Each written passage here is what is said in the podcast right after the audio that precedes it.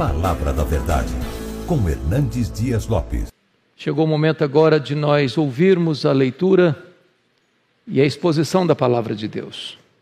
Eu peço que você abra sua Bíblia comigo no Evangelho de Cristo, conforme o registro de Lucas, Lucas 23.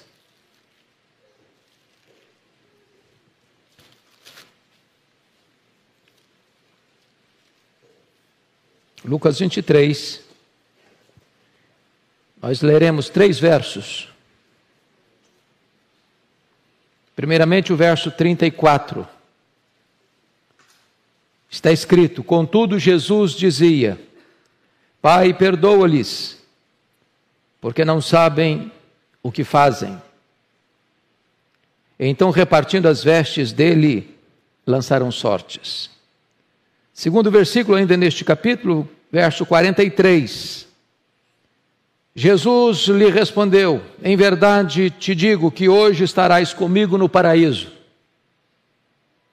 E finalmente, verso 46. Então Jesus clamou em alta voz: Pai, nas tuas mãos entrego o meu espírito. E dizendo isto, expirou.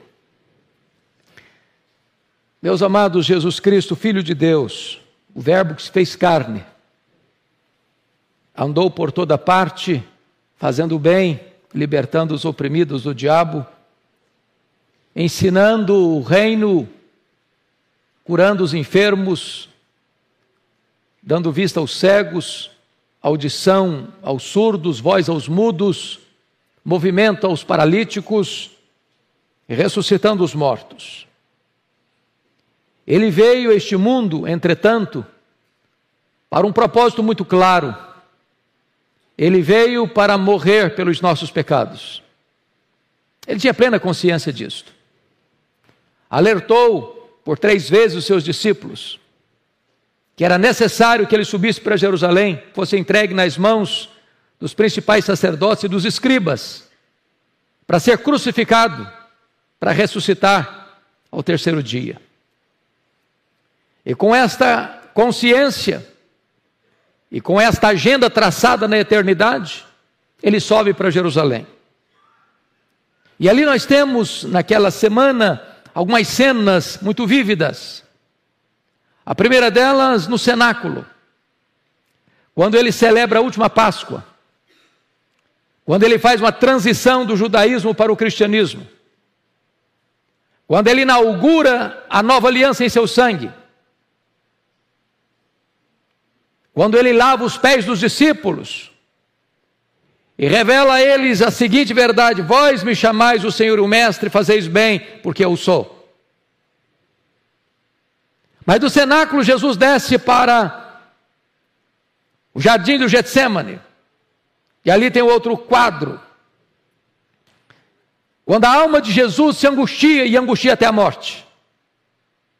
E ali ele trava a mais titânica batalha da humanidade, uma luta de sangrento suor. Estava diante dele um cálice amargo. Aquele cálice representava a ira de Deus que deveria cair sobre a nossa cabeça. Porque o salário do pecado é a morte. E aquele cálice era tão horrível que o Filho de Deus, ao olhar para ele, ao confrontar, ao ser confrontado por ele, chora e sangra.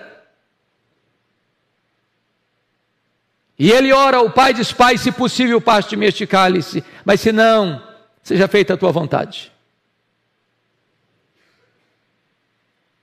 Uma outra cena, depois da vitória no Getsemane, é a cena do Sinédrio. Naquela noite, Jesus é preso. Não porque sucumbiu ao poder de Roma ou foi uma vítima indefesa das tramas do sinédrio. Diz Lucas que ele foi preso porque aquela era a hora das trevas. E ali no sinédrio contrataram testemunhas falsas para acusá-lo. Cuspiram nele, esbordoaram a sua cabeça. Costuraram contra ele duas pesadas e levianas acusações blasfêmia contra Deus, conspiração contra César. E agora abre-se um outro cenário, o cenário do pretório romano. O Filho de Deus é levado à presença do governador Pôncio Pilatos. As autoridades judaicas vociferavam contra Jesus, dizendo que ele tinha cometido um grande crime, um grande pecado contra Deus e contra César, requerendo um julgamento sumário e uma condenação clara, morte de cruz para ele. E Pilatos, covardemente, a despeito de estar plenamente convencido da inocência de Jesus, por conveniência e covardia, sentencia Jesus à pena de morte. E agora temos um outro quadro. Havia cruzes. A cidade de Jerusalém, na Páscoa, estava super povoada, a população quintuplicava nesse período. As ruas estreitas e apinhadas, lotadas de uma multidão sangue sedenta e tresloucada, que gritava em frene: crucifica-o, crucifica-o, crucifica-o.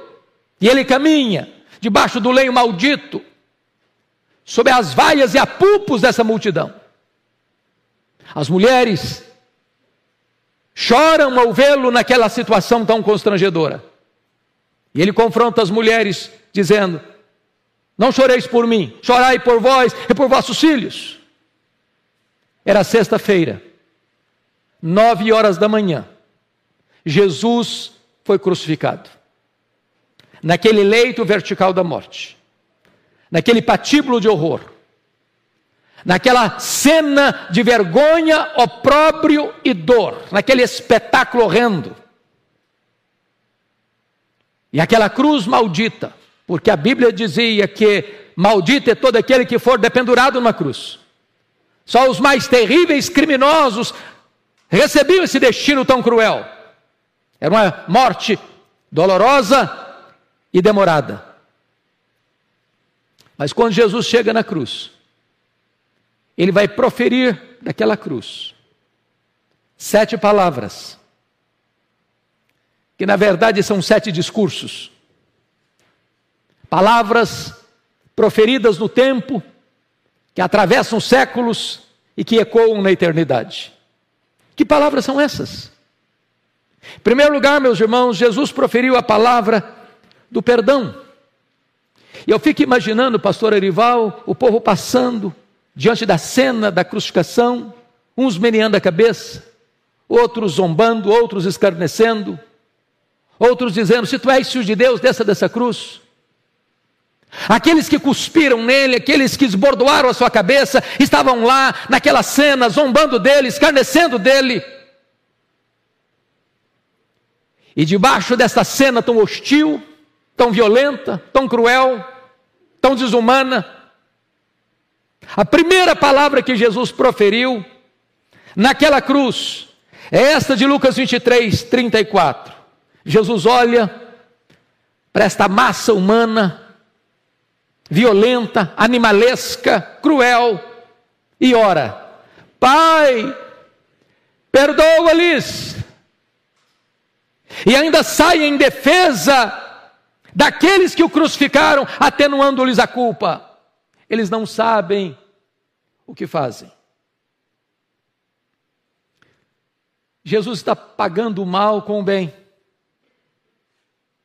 Jesus está pedindo perdão para aqueles que tramaram a sua morte. Jesus está atenuando a culpa daqueles que o pregaram naquela cruz. Que direito você tem, que direito eu tenho agora de negar perdão? Que direito você e eu temos de nutrir mágoas? De pagar o mal com o mal? Esta é a primeira lição da cruz. É a lição do perdão. Mas a segunda palavra proferida por Jesus na cruz está aqui em Lucas 23, 43. Jesus lhe respondeu: Em verdade te digo que hoje estarás comigo no paraíso. A questão aqui, quando Mateus informa esta, esse, esse fato, Jesus foi pregado entre dois ladrões, dois criminosos.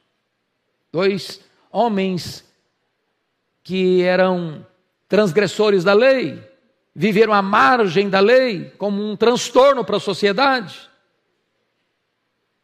E diz Mateus que os dois estão falando impropérios contra Jesus.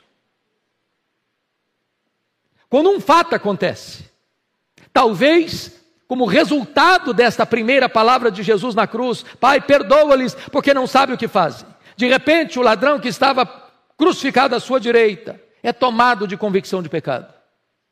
Reconhece que é pecador. Reconhece que Jesus é inocente. Reconhece que Jesus não é apenas um homem, mas o próprio Filho de Deus. Reconhece que ele é rei. Reconhece que ele tem um reino. Reconhece que ele há de voltar gloriosamente e tomado de convicção de pecado, faz um pedido para ele. E este pedido é impressionante, porque o pedido está no verso 42. Jesus, lembra-te de mim quando vieres no teu reino. E a resposta de Jesus, a segunda palavra da cruz, é límpida, é lúcida, é cristalina, é diáfana. E Jesus responde: Em verdade te digo que hoje estarás comigo no paraíso. E aqui eu chamo a atenção para algumas coisas. Primeiro, este homem foi salvo na última hora.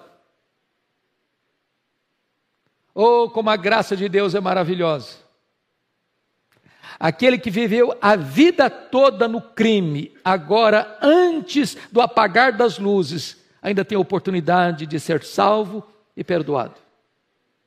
Segundo, ele reconhece que Jesus é rei, ele reconhece que Jesus é inocente, e ele reconhece que está morrendo porque os seus pecados, os seus crimes mereciam isso.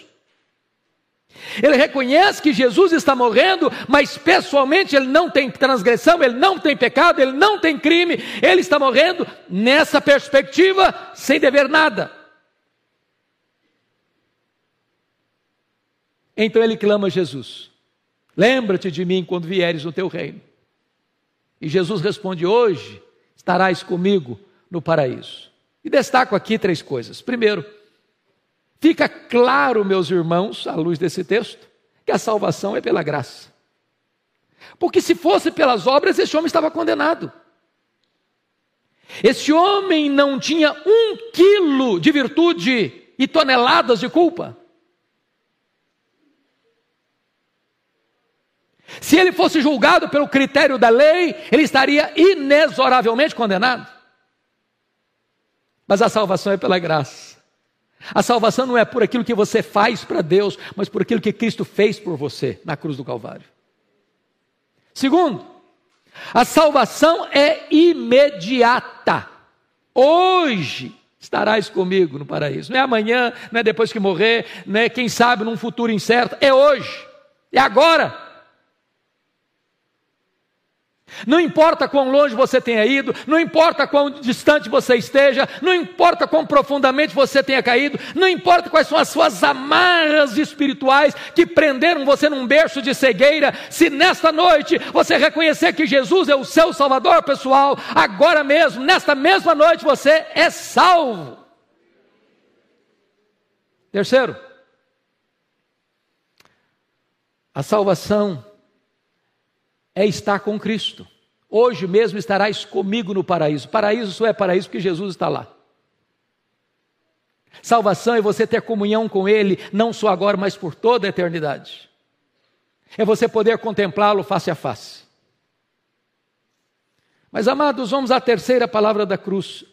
Peço que você agora vá comigo para João, porque é o evangelista João que vai relatar isto. João capítulo 19, versos 26 e 27.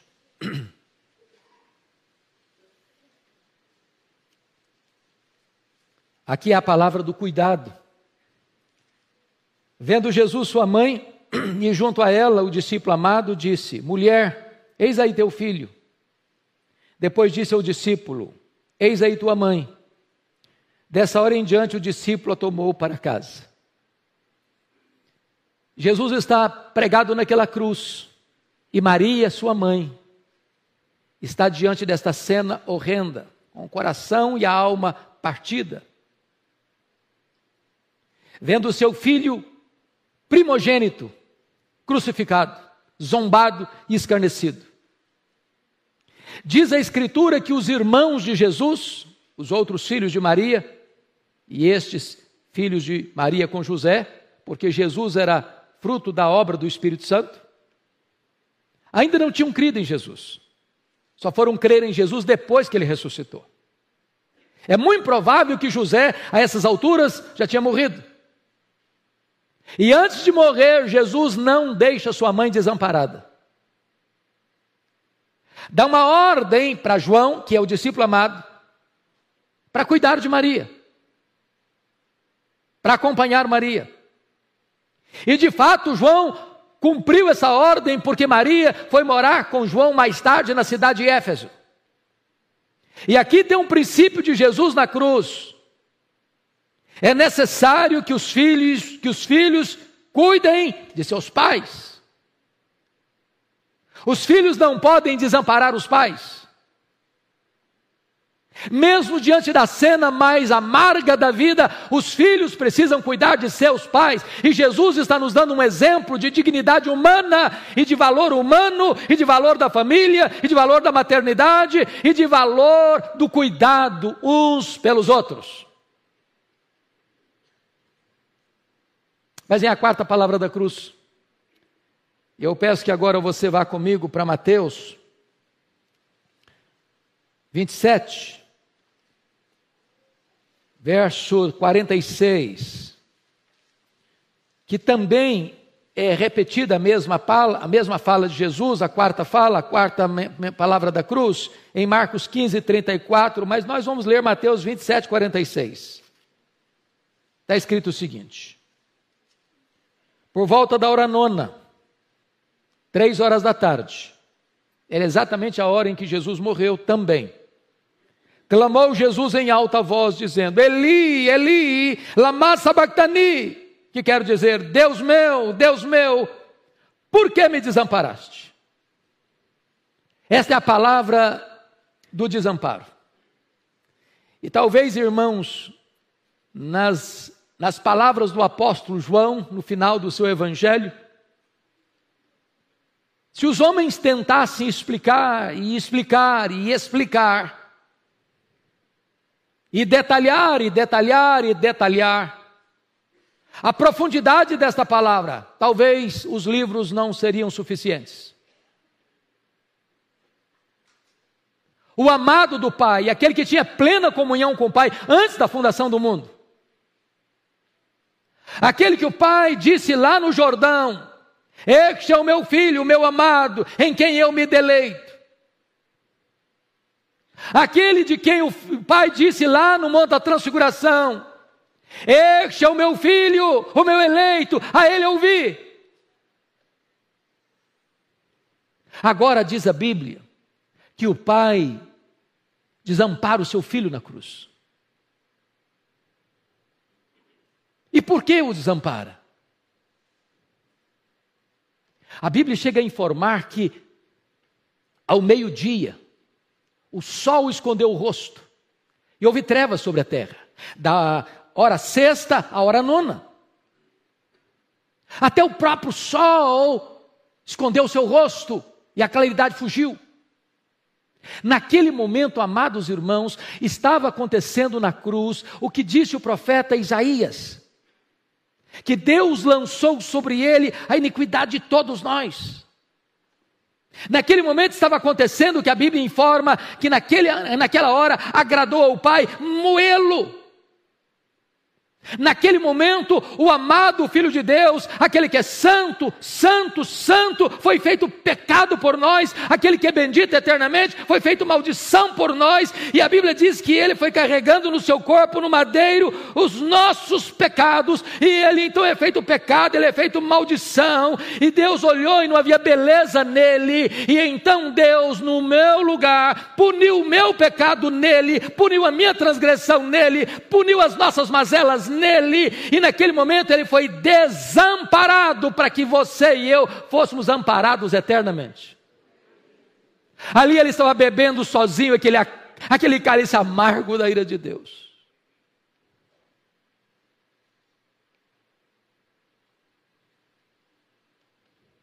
Mas aí vem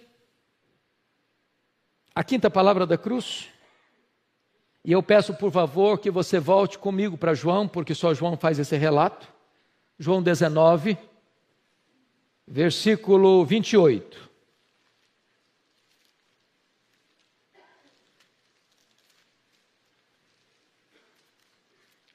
João 19, 28. Esta é a quinta palavra da cruz. Depois, vendo Jesus que tudo já estava consumado, para se cumprir a Escritura, disse: Tenho sede. Tenho sede. Quando você lê relatos sobre o que acontece com a pessoa que é crucificada, agonia terrível, dores alucinantes, cãibras insuportáveis e uma sede atroz. Aqui Jesus está trazendo a palavra da agonia, do sofrimento físico. Ele é homem, verdadeiramente homem. Seu sofrimento não foi uma ilusão. Suas dores não foram minoradas. Sua sede não foi aplacada. O eterno Filho de Deus, o nosso glorioso Redentor, o Criador do universo, estava sofrendo fome, aliás, sede, cãibras e dores terríveis por você e por mim. E ele admite diante do universo: tenho sede. E ele proclama sua perfeita humanidade: tenho sede. E ele está mostrando para você e para mim o quanto custou para ele ser o nosso redentor. Tenho sede. E para agravar-lhe a sede, deram-lhe vinagre. Atormentaram-no ainda mais, aguçaram ainda mais o seu sofrimento, agravaram ainda mais a sua sede.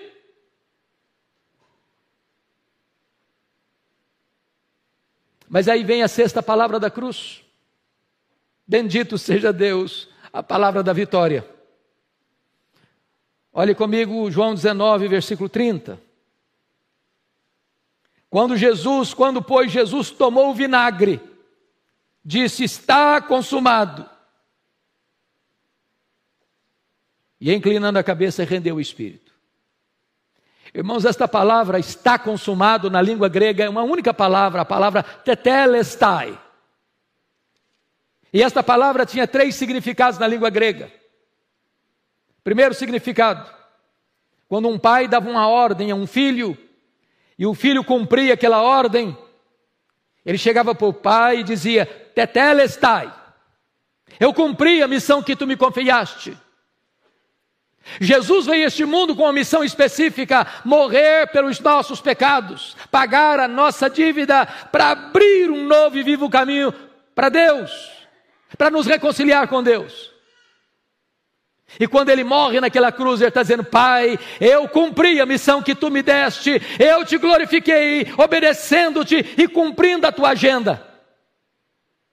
Segundo lugar, essa palavra tetelestai, no grego, significava quando você comprava um bem, móvel ou imóvel, e você pagava a última prestação, tendo o direito do pleno uso daquilo que você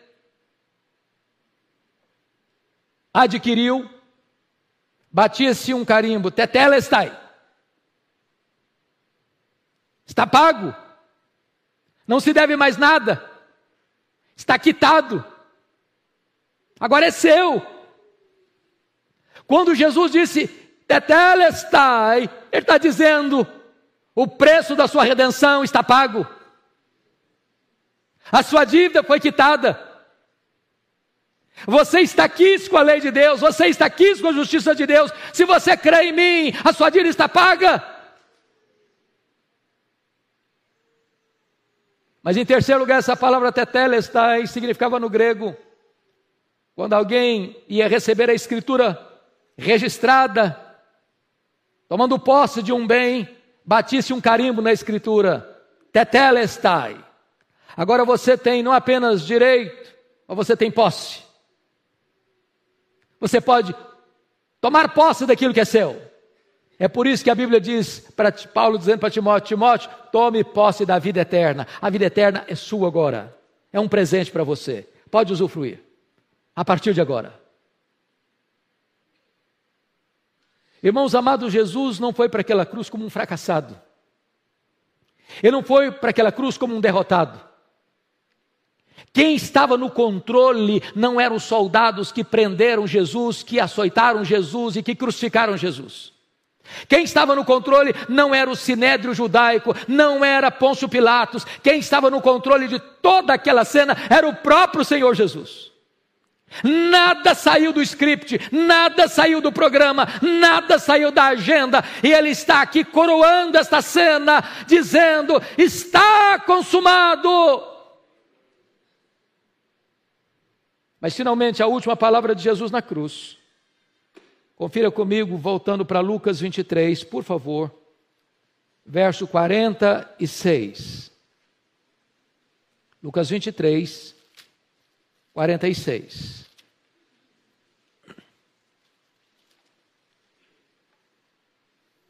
Está escrito. Então Jesus clamou em alta voz: Pai, nas tuas mãos entrego o meu espírito. E dizendo isto, expirou. Esta é a palavra da rendição. Sabe o que, ele está dizendo aqui? Eu vim para morrer. Eu vim para dar a minha vida. Eu cumpri o meu trabalho. Eu terminei.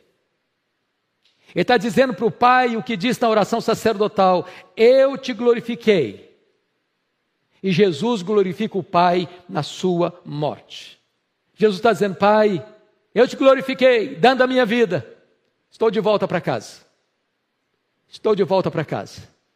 Recebe o meu espírito. E diz a Bíblia que assim ele expirou.